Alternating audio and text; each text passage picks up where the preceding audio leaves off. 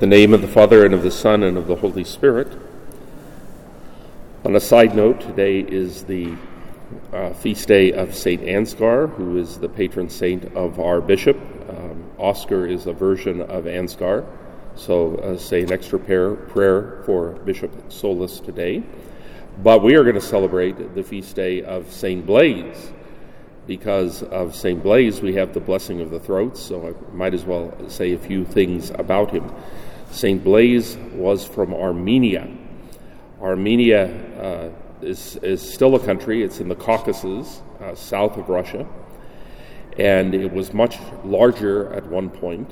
Uh, the Armenians in the early part of the last century suffered a, a great uh, genocidal event by the Ottoman Turks, where they killed millions of Armenians.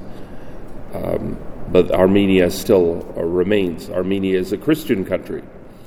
And in fact, it is the first country in the world to become officially Christian. They beat out uh, Constantine by a few decades. Well, um, before this, uh, Saint Blaise was a bishop in Armenia, and he died in a persecution of the church. But he was known uh, for working wonders. And at one point, a young boy who had eaten a fish and a bone, a fish bone, had lodged in his throat and he was choking.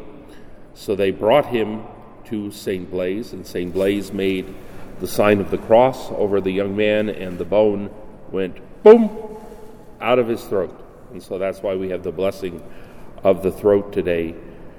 But the reason why we honor St. Blaise was that he testified to the faith by the shedding of his blood. He died a martyr's death. In the name of the Father, and of the Son, and of the Holy Spirit.